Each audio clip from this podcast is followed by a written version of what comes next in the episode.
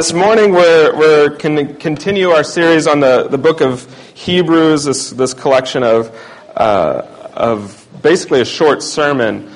Often the book of Hebrews kind of reads like one of those instant analysis blogs uh, that follows a TV show, like Game of Thrones, supposedly. I've never watched that. Or like The Bachelor this week, as soon as it was over, people were like pouring the internet, writing blogs about what had happened.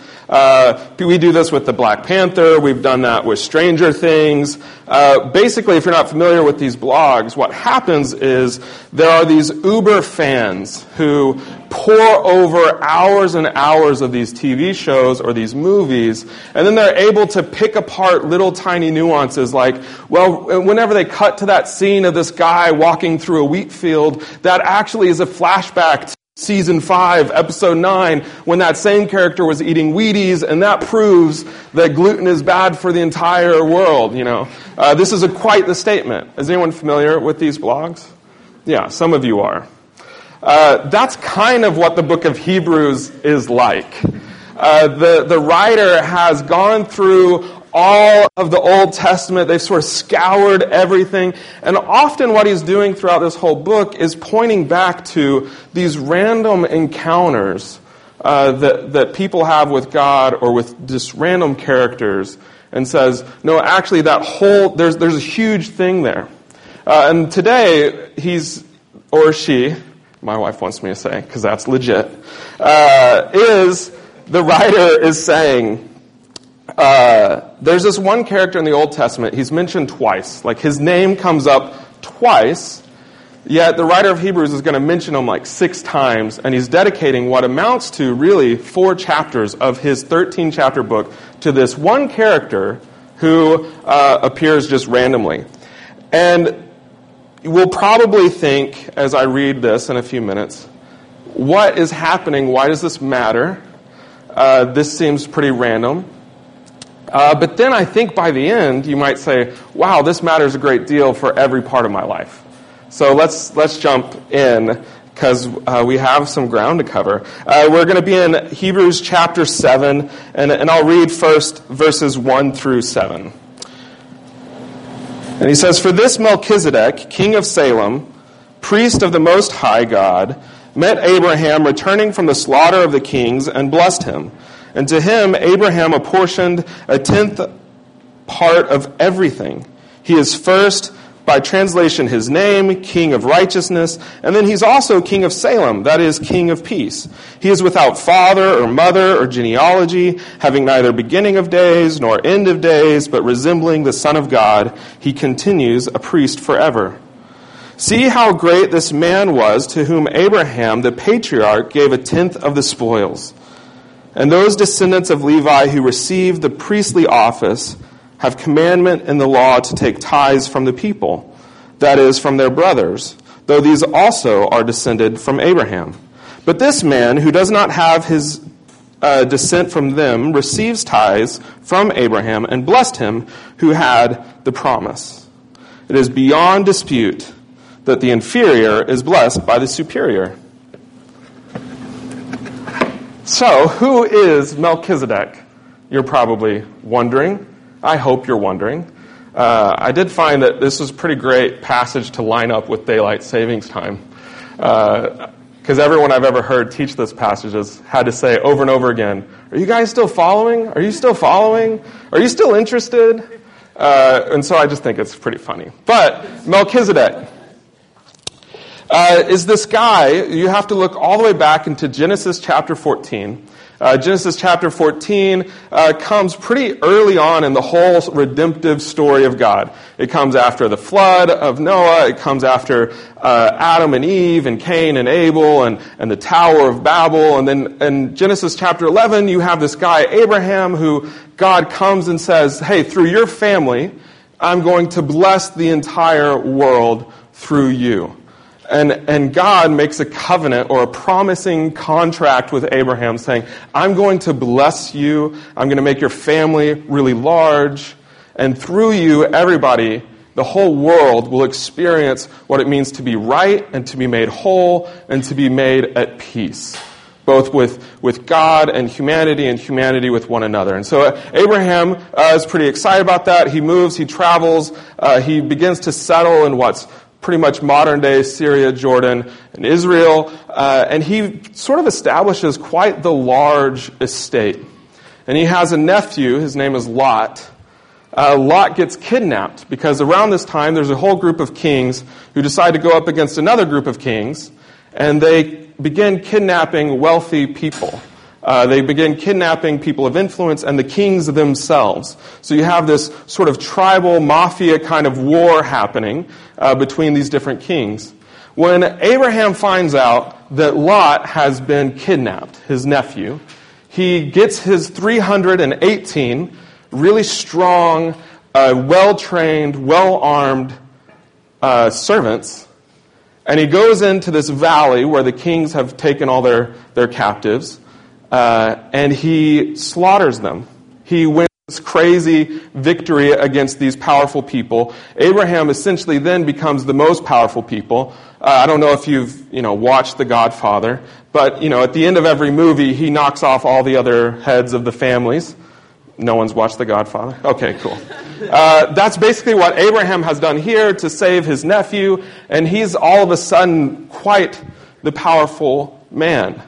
And you're wondering, well, where does Melchizedek come in? So Abraham goes back home after, you know, the slaughter, and two guys come out to him. One is the king of Sodom, and then the other is Melchizedek. And this is all we have in terms of narrative about Melchizedek. This is where we find him. It says, Then Melchizedek, the king of Salem, brought out bread and wine. And he was a priest of God Most High, and he blessed, blessed Abram, saying, Blessed be Abram by God Most High, creator of heaven and earth. And praise be to God Most High, who delivered your enemies into your hand. Then Abram gave a tenth of everything. That's the story of Melchizedek. That's all of it. That's, that's the full summation of this guy, Melchizedek. Uh, there, there's not, there, he doesn't come back. Uh, he's just that random character that sort of appears out of nowhere. And uh, the writer of Hebrews makes these sort of astute observations about him and his analysis. He says, first, there's his name.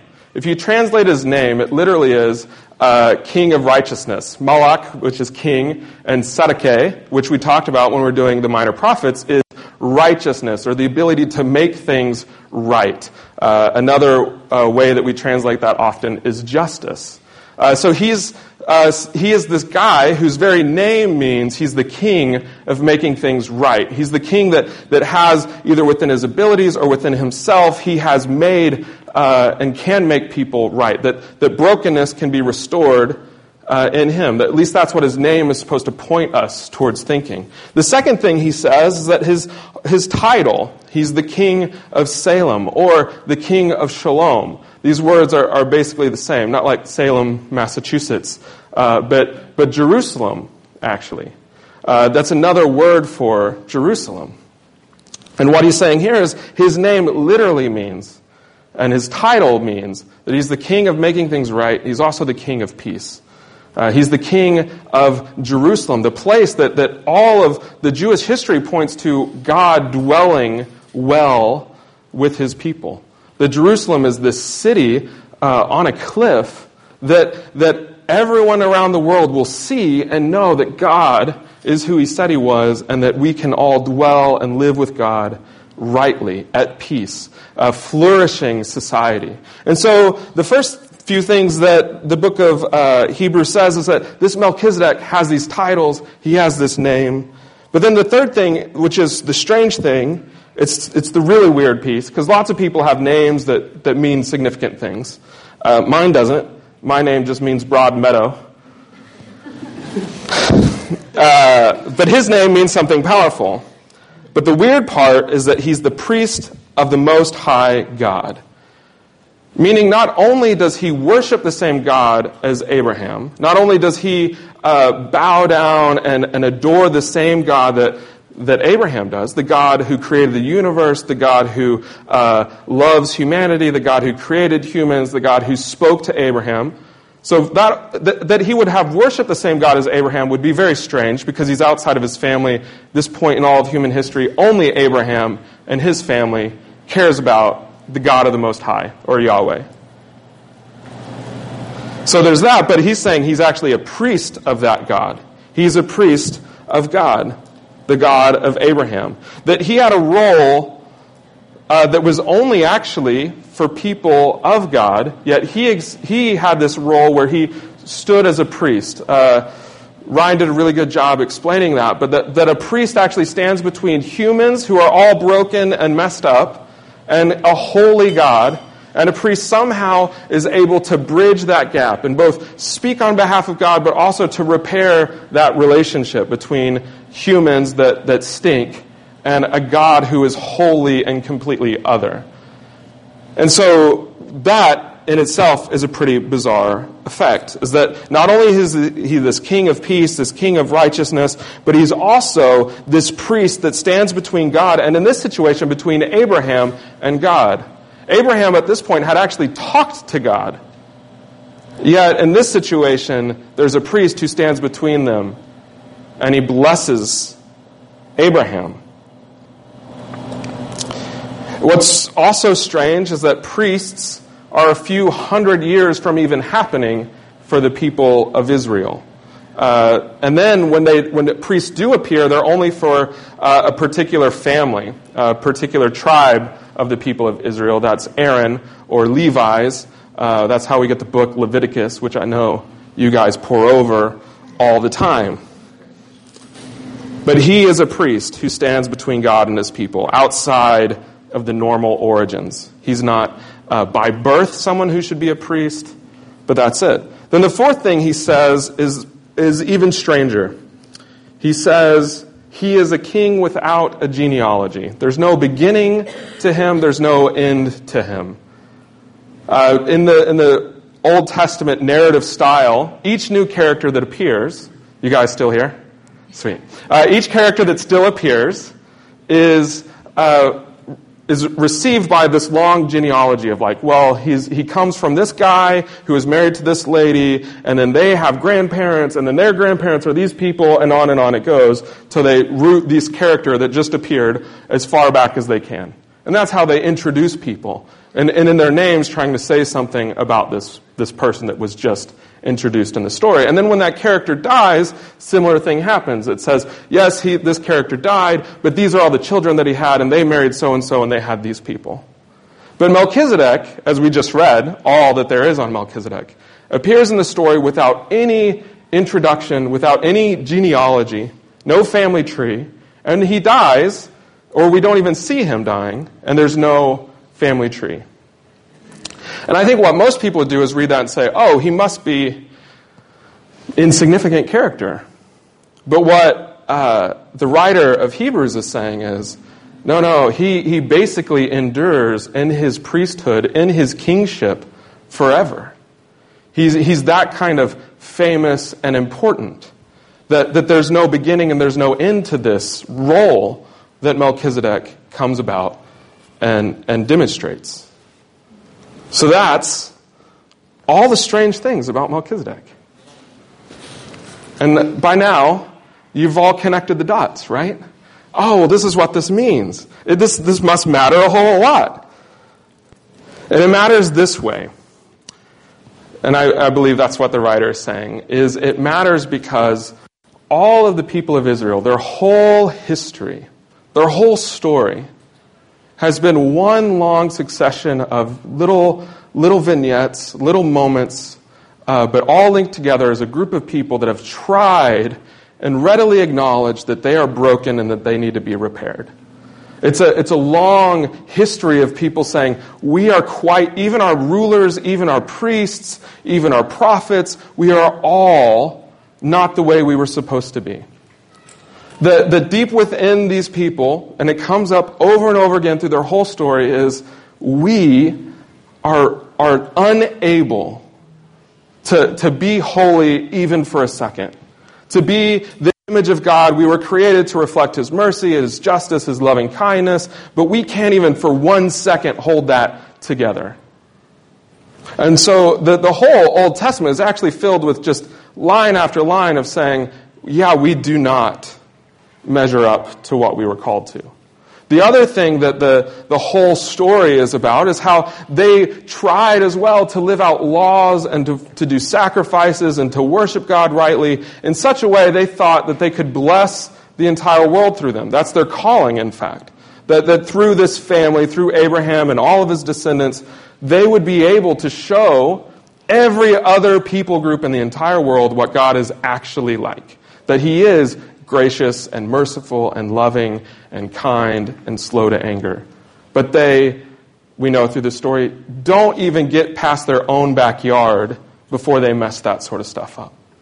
Uh, there's this promise from Genesis 11 that this people would somehow bless the entire world, that they would bring righteousness and peace. That that's what, that's what they would do is that they would be people who are made holy and that they would somehow be able to point other people to be holy as well. In fact, in the very beginning of the Ten Commandments, uh, there's a, a prelude to it, and it says that they're supposed to be a kingdom of priests. That the people of Israel are supposed to stand between all of humanity and God and bring about that sort of peace, human flourishing, flourishing between humanity and God, and they don't do any of it. The only other time that uh, Melchizedek comes up is in Psalm 110.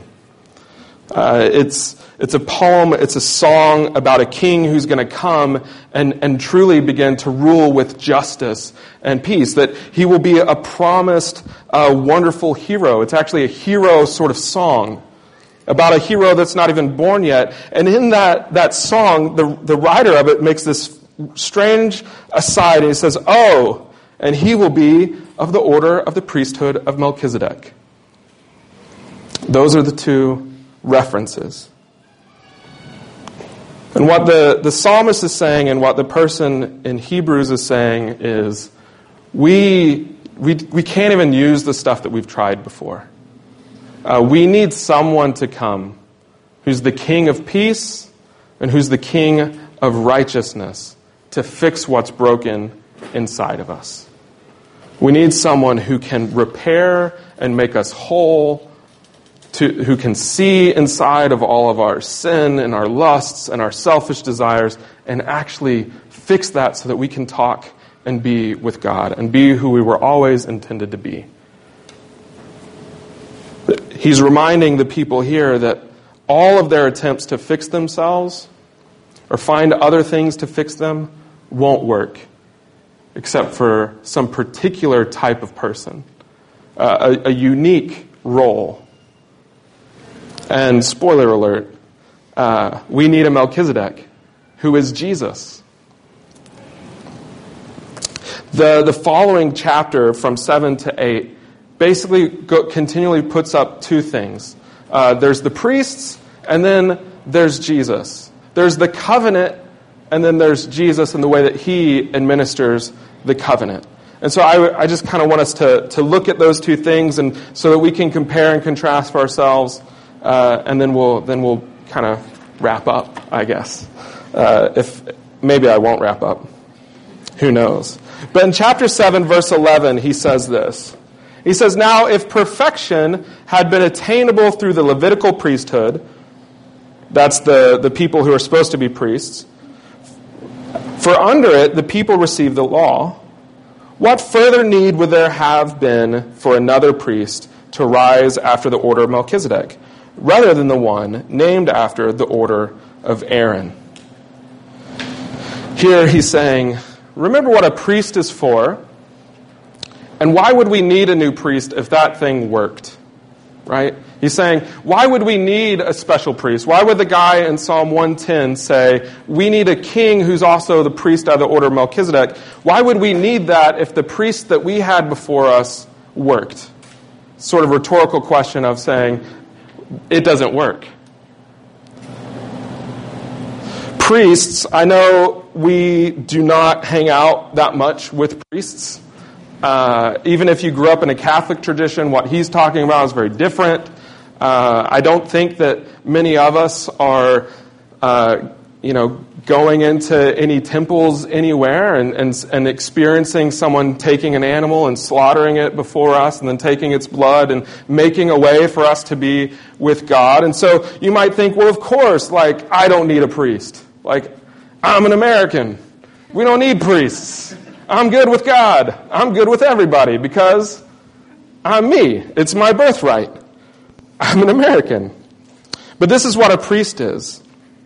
A priest is someone who intercedes on your behalf to make you well, to restore your insides, to remove the brokenness, the insecurities, the wounds, the lies, the lusts, all the baggage,